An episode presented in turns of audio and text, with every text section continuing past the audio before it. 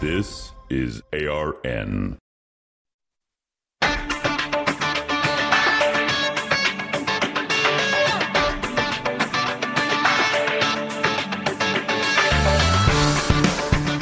Decidedly Christian, distinctly biblical, and just a little bit nuts. This is Squirrel Chatter. And welcome to the Piney Woods, ladies and gentlemen. I am your squirrel, the host, coming to you from the ARN studios, high atop the tallest tree in the Piney Woods. Good to have you with us. It is Friday, the 25th day of August, 2023.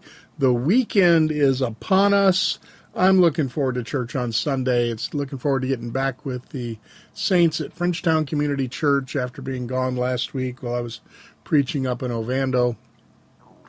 Glad to be home for church this Sunday. Um, love preaching places. Miss being at my home church. Just a the truth of life.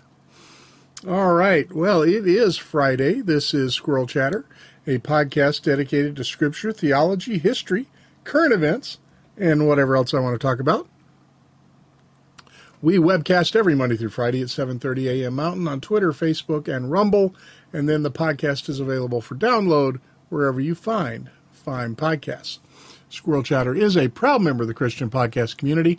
You can head on over to christianpodcastcommunity.com, check out all the great curated podcasts that are over there.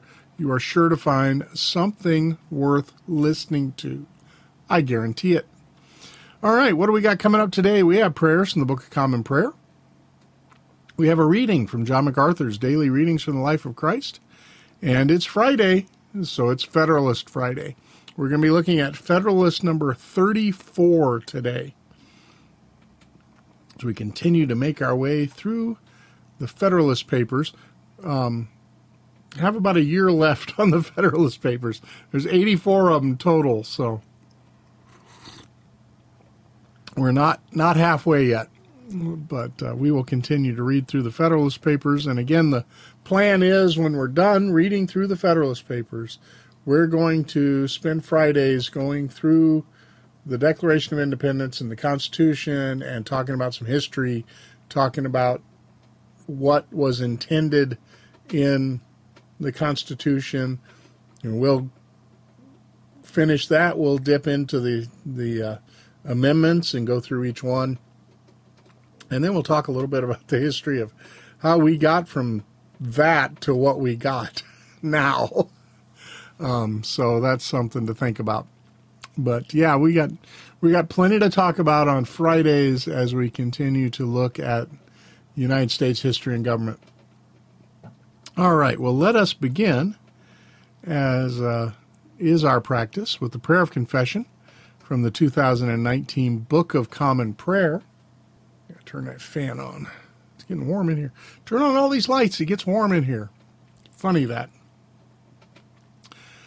All right, let's begin. Let us pray. Almighty and most merciful Father, we have erred and strayed from your ways like lost sheep.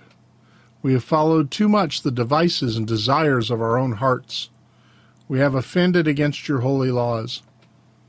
We have left undone those things which we ought to have done and we have done those things which we ought not to have done. And apart from your grace, there is no health in us. O Lord, have mercy upon us. Spare all those who confess their faults. Restore all those who are penitent, according to your promises declared to all people in Christ Jesus our Lord. And grant, O most merciful Father, for his sake, that we may now live a godly, righteous, and sober life, to the glory of your holy name. Amen. Grant to your faithful people, merciful Lord, pardon and peace, that we may be cleansed from all our sins and serve you with a quiet mind. Through Jesus Christ our Lord. Amen. All right, now it's time for our reading from Daily Readings from the Life of Christ by John MacArthur. Today's devotional is entitled Jesus on God's Love to Show Our Sonship. So that you may be sons of your Father who is in heaven, for he causes his sun to rise on the evil and the good, and sends rain on the righteous and the unrighteous.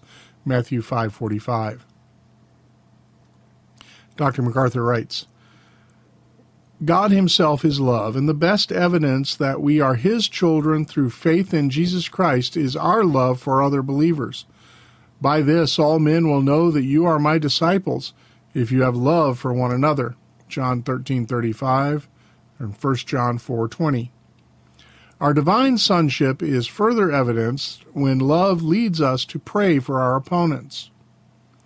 Even though the world often has a faulty understanding of what the gospel is, it knows enough about Christ and his teaching to see that believers do not obey all his commandments or live consistently as he lived. People in the world who are the furthest from saving faith, nevertheless, often sense the divine power that underlies the loving and caring Christian life, simply because such a life that goes far enough to love enemies is so uncharacteristic of human nature. Excuse me. Drink the coffee, don't inhale it. Continuing. In this way, we show our family likeness and increasing resemblance to our Heavenly Father. For example, God provides His general blessings on everyone, with no respect for merit or deserving. Otherwise, no one could receive them. The psalmist writes, the eyes of all look to you, and you give them their food in due time. You open your hand and satisfy the desire of every living thing. Psalm 145, 15 and 16. If God is so generous, we who claim to know him ought to show similar love and impartial concern for everyone, even those who don't like us. Ask yourself, Though God does possess qualities we can never attain as mortals, He has given us, by virtue of our adoption into His family, the privilege of looking more like Him in our attitudes and behaviors. Why is pursuing this so important? And that is Dr. MacArthur's devotional today. And now, Federalist Friday. We are back in the Federalist Papers. Now, let's see if I can drink some coffee without choking on it. So I was trying to sip quietly, and I just it went down the wrong pipe, and I didn't get to the cough button near fast enough. And I'm also seeing some bleed through on the meter when I hit the cough button. But now you can hear me. I wonder if I have another mic open somewhere. I'd have to. Everything seems to be saying it's shut down, but oh well. we'll figure that out later. All right. I'll have to go back and, and listen to the, the show where I started coughing and see if that came through on the recording. Because I'm seeing my meter jump. I'm not seeing a meter jump on the soundboard. So the main mic is shutting off, but uh, mic on the camera or something is picking up that. Because I have several several webcams I use for different things, and uh, all of them, of course, have microphones.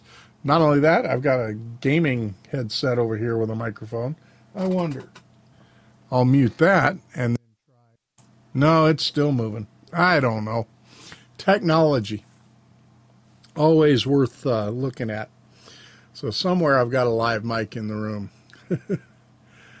okay, folks, let's look at today's Federalist paper, Federalist number 34. We're still talking about taxes. Today's uh, Federalist paper was entitled The Same Subject Continued Concerning the General Power of Taxation.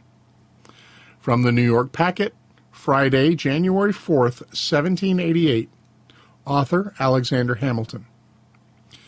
To the people of the state of New York, I flatter myself it has been clearly shown in my last number that the particular states under the proposed Constitution would have co-equal authority with the Union in the article of revenue except as duties on imports.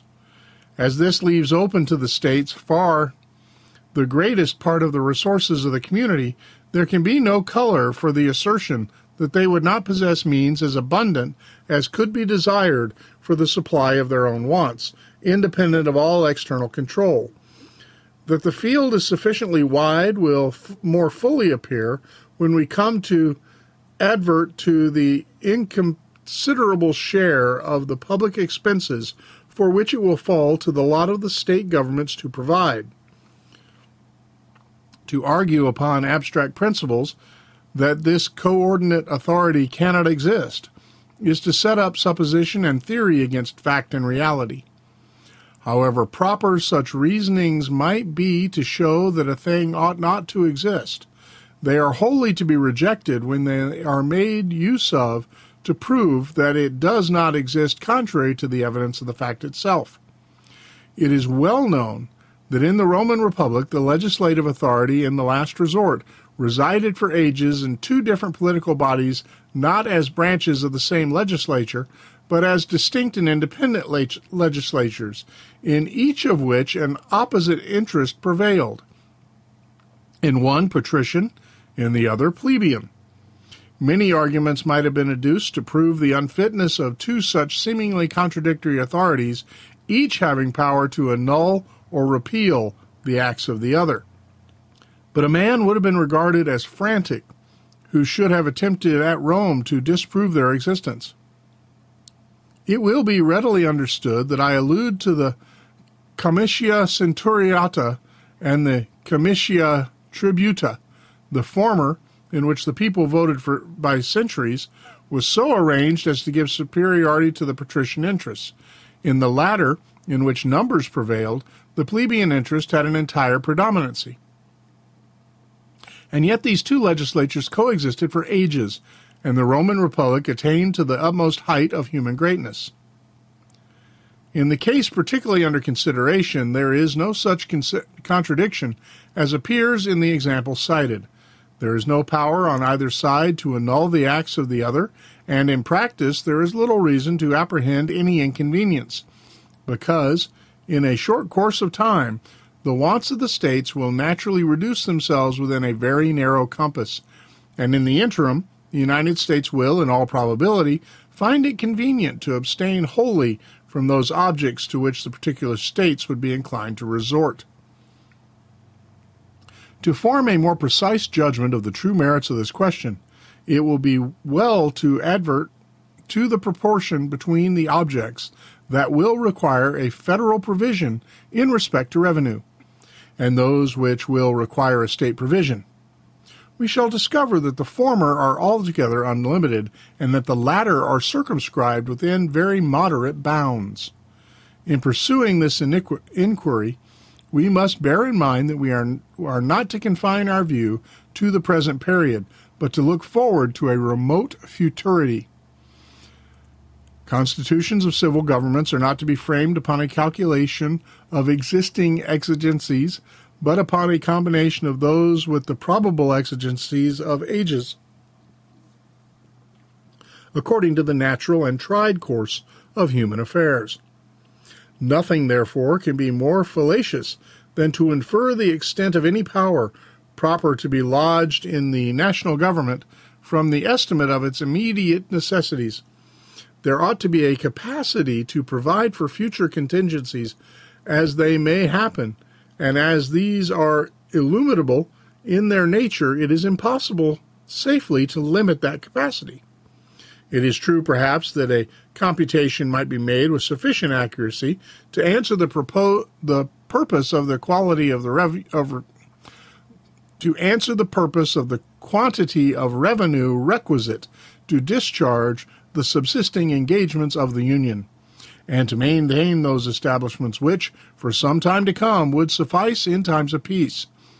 But would it be wise, or would it not rather be the extreme of folly, to stop at this point, and to leave the government entrusted with the care of the national defenses in a state of absolute incapacity to provide for the protection of the community against future invasions of the public peace by foreign war or domestic convulsions?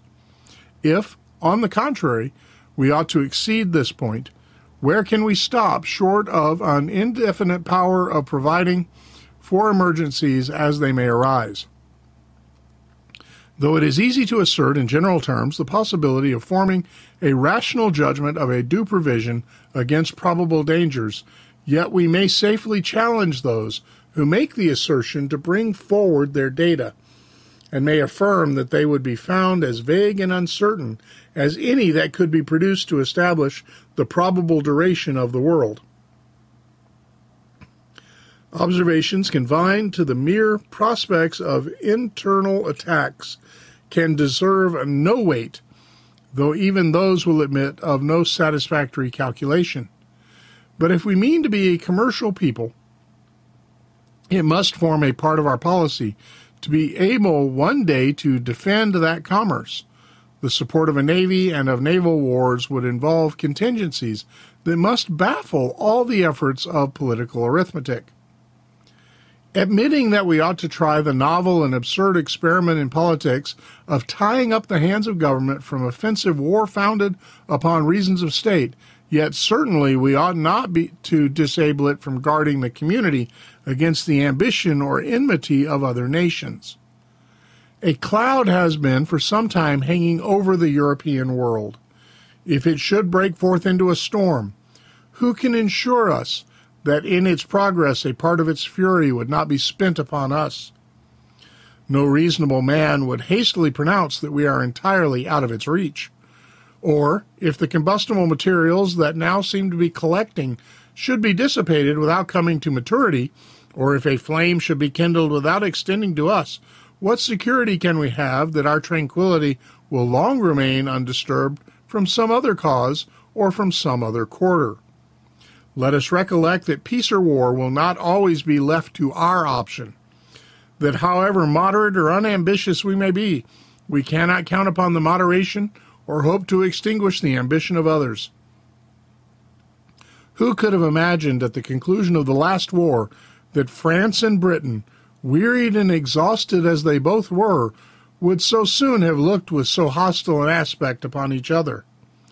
To judge from the history of mankind, we shall be compelled to conclude that the fiery and destructive passions of war reign in the human breast with much more powerful sway than the mild and benefic- beneficent sentiment of peace, and that to model our political systems upon speculations of lasting tranquility is to calculate on the weaker springs of the human character. What are the chief sources of expense in every government? What has occasioned that enormous accumulation of, de- of debts with which several of the European nations are oppressed? The answer, plainly, is wars and rebellions. The support of those institutions which are necessary to guard the body politic against these two most mortal diseases of society. The expenses arising from these institutions, which are relative to the mere domestic policy of a state, to the support of its legislative, executive, and judicial departments with their different appendages, and to the encouragement of agriculture and manufactures, which will comprehend almost all the objects of state expenditure, are insufficient in comparison with those which relate to the national defense. In the Kingdom of Great Britain, where all the ostentatious apparatus of monarchy is to be provided for, not above a fifteenth part of the annual income of the nation, as appropriated to the class of expenses last mentioned. The other fourteen fifteenths are absorbed in the payment of the interest of debts contracted for carrying on the wars in which the country has been engaged, and in the maintenance of fleets and armies. If, on the one hand, it should be observed that the expenses incurred in the prosecution of the ambitious enterprises and vainglorious pursuits of a monarchy are not a proper standard by which to judge of those which might be necessary in a republic. It ought, on the other hand, to be remarked that there should be as great a disproportion between the profusion and extravagance of a wealthy kingdom in its domestic administration, with the frugality and economy which in that particular in that particular become the modest simplicity of republican government. If we balance a proper dedication from one side against that which is supposed ought to be made from the other, the proportion may still be considered as holding good. But let us advert to the large debt which we have ourselves contracted in a single war, and let us only calculate on a common share of the events which disturb the peace of nations. And we shall instantly perceive, without the aid of any elaborate illustration, that there must always be an immense disproportion between the objects of federal and state expenditures. It is true that several of the states separately are encumbered with considerable debts, which are an excrescence of the late war. But this cannot happen again if the proposed system be adopted, and when these debts are discharged, the only call for revenue of any consequence which the state governments will continue to experience will be for the mere support of their respective civil list, to which, if we add all contingencies, the total amount in every state ought to fall considerably short of £200,000.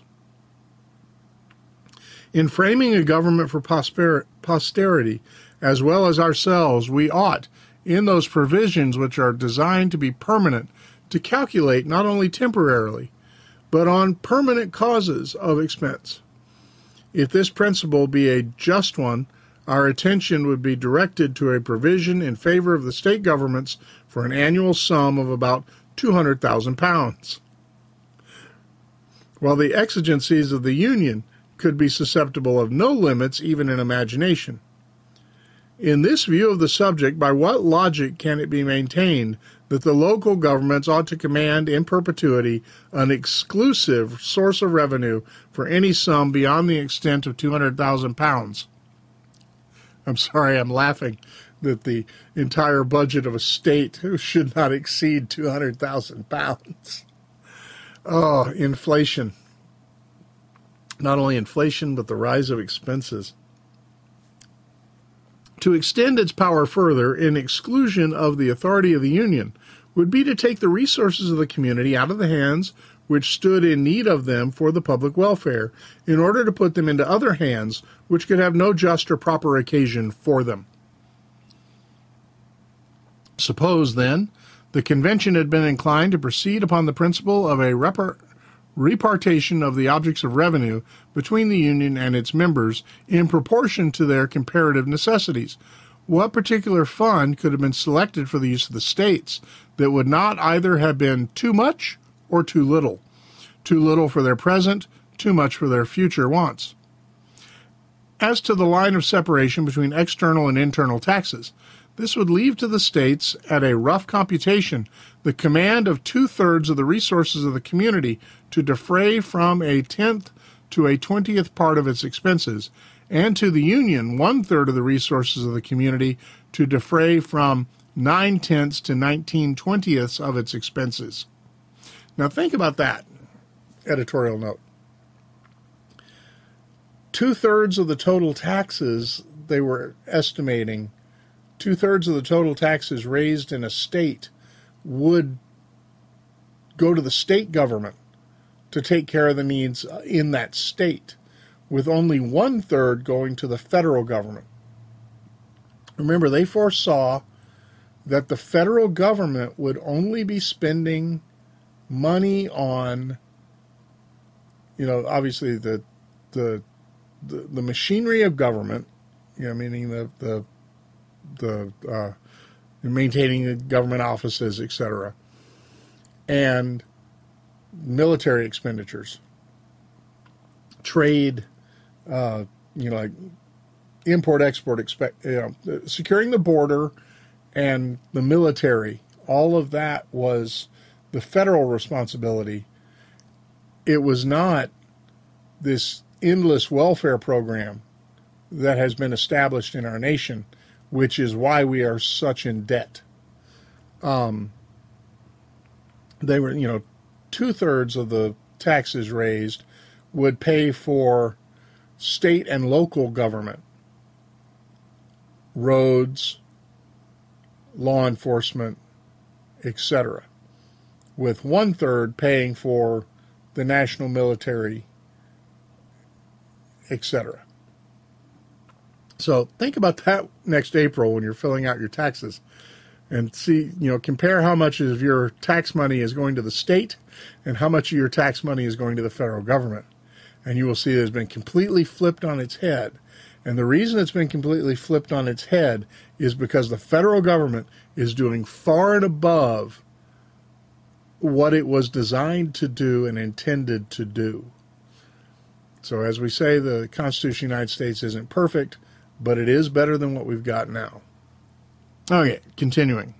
If we desert this boundary and content ourselves with leaving to the states an exclusive power of taxing houses and lands, there would still be a great disproportion between the means and the end. The possession of one third of the resources of the community to support at most one tenth of its wants. If any fund could have been selected and appropriated equal to and not greater than the object, it would have been inadequate to the discharge of the existing debt of the particular states and would have left them dependent on the Union for a provision of this purpose. The preceding train of observation will justify the position which has been elsewhere laid down that a concurrent jurisdiction in the article of taxation was the only admissible substitute for an entire subordination in respect to this branch of power of state authority to that of the Union. Any separation of the objects of revenue that could have been fallen upon would have amounted to a sacrifice of the great interests of the Union to the power of the individual states. The convention thought the concurrent jurisdiction preferable to that subordination, and it is evident that it has at least the merit of reconciling an indefinite constitutional power of taxation in the federal government with an adequate and independent power in the states to provide for their own necessities. There remain a few other lights in which this important subject of taxation will claim a further consideration. Publius. It is interesting. We are on the third or fourth Federalist paper dealing with the powers of taxation and the reasons behind it. And if we applied the rules of these and the principles in these uh, uh, Federalist papers that we've been looking at over the last month or so on taxation, not so much the powers of it, but the reasons for it. And it really was, I mean, you know, the purpose of government defined in the Bible is to punish wrongdoers and defend those who do good. And that includes defending the land in which they live maintaining the public peace. Did you notice that that uh, comment earlier in the in the Federalist paper that that the maintenance of public peace was a prime requisite, a, a prime responsibility of the government. And I look back on 2020 when the government refused to step in when all the riots were going on and put a stop to it. That's the purpose of government and the fact that the government did not do that is a total abrogation of their responsibility. And and that's that's a sad, sad commentary. Um, I, we we've seen the degradation of the rule of law. We are no longer a nation of laws. We are a nation of, of autocrats and oligarchs. And it's a it's a sad, sad day. Um, this this uh, 2024 election cycle is going to be interesting. But as I've I've mentioned on several Monday meanderings, um, and remember, Donald Trump is not my first choice for the nomination in 2024.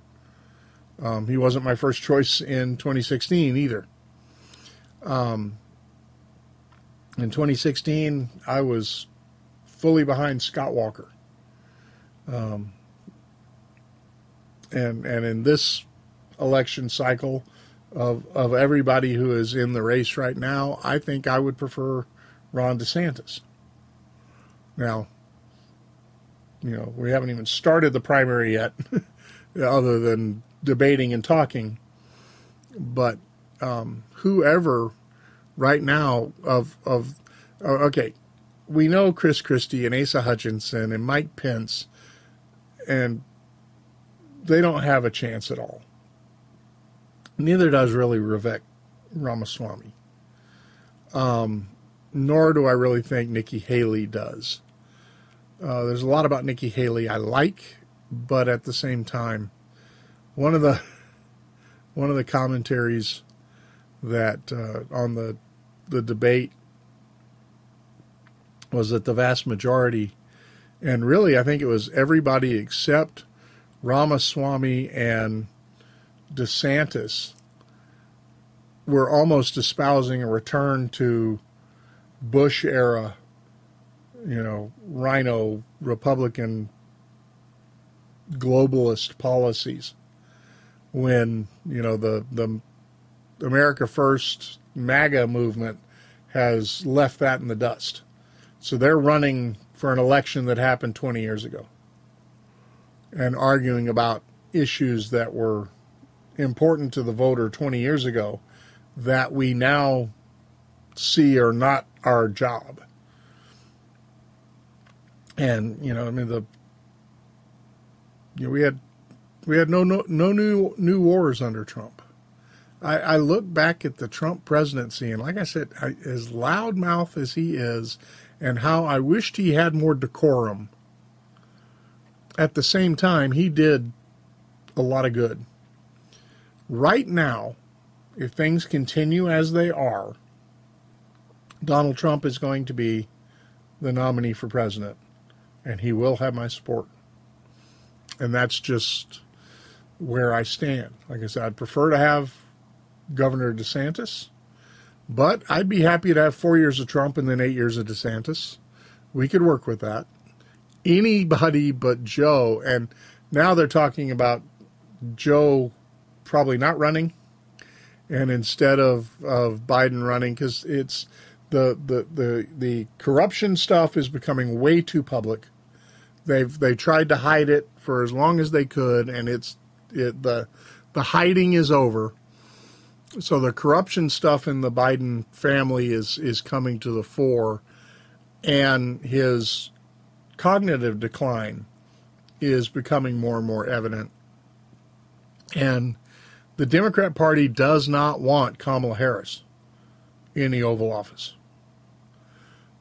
I think they miscalculated with her. I think they thought she was not who she turned out to be, um, or thought she would be more biddable or at least more able to play the role than she has demonstrated herself to be. And so it's looking more and more likely that Joe Biden will not indeed run for 2024. And if that is the case, then the two possibilities that I'm seeing floated are uh, Governor Newsom of California and former First Lady Michelle Obama. So it's going to be an interesting 2024, a really interesting 2024. And as is true every election cycle, the future of the nation hangs in the balance. And it's important which way we vote. And uh, even at the same time, knowing that, you know, God is sovereign over elections. And so we have to pray for God to have mercy upon us and see a change in administration as opposed to God continuing his judgment upon America and we will continue on with more of the same as we watch our country being destroyed around us. Didn't mean to get into a lot of editorializing, but it's been on my mind, especially with the uh, the arraignment of Donald Trump yesterday, or his arrest and booking. That that whole thing in Fulton County is so so wrong in so many ways. Uh, it's not Monday. I don't need to be on a Monday meandering. Let us now recite our faith in the words of the Apostles' Creed. I believe in God, the Father Almighty, creator of heaven and earth. I believe in Jesus Christ, his only Son, our Lord. He was conceived by the Holy Spirit and born of the Virgin Mary. He suffered under Pontius Pilate, was crucified, died, and was buried. He descended to the dead. On the third day he rose again. He ascended into heaven and is seated at the right hand of the Father. He will come again to judge the living and the dead. I believe in the Holy Spirit, the Holy Catholic Church, the communion of saints, the forgiveness of sins, the resurrection of the body, and the life everlasting.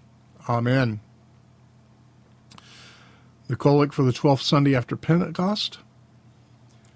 Keep your church, O Lord, by your perpetual mercy And because without you, the frailty of our nature causes us to fall, keep us from all things hurtful, and lead us to all things profitable for our salvation through Jesus Christ our Lord,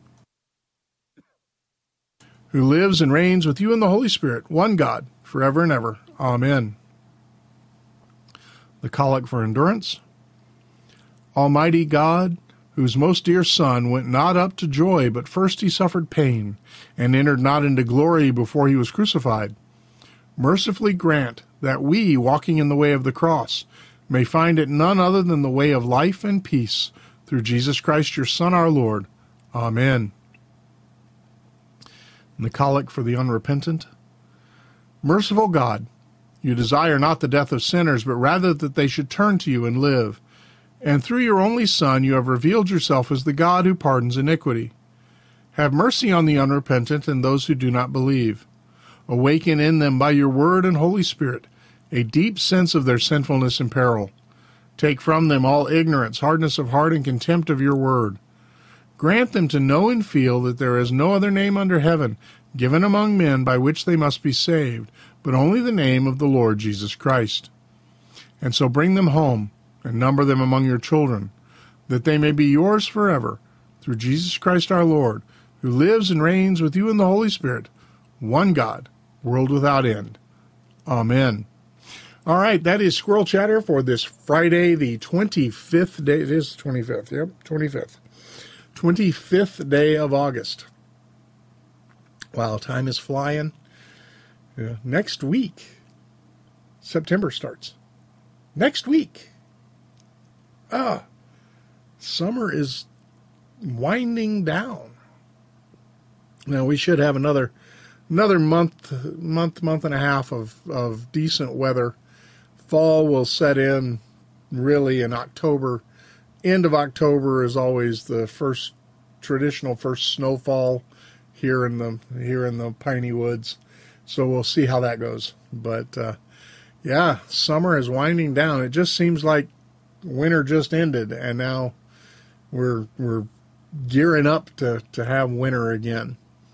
But first, we have the weekend. So have a great weekend. And make sure you get yourself to church on Sunday. Take care. Do the things you ought to do. Don't do the things you ought not do. Whatever you do, do it from the glory of the Lord. And we'll see you again on Monday for another episode of Squirrel Chatter. God bless.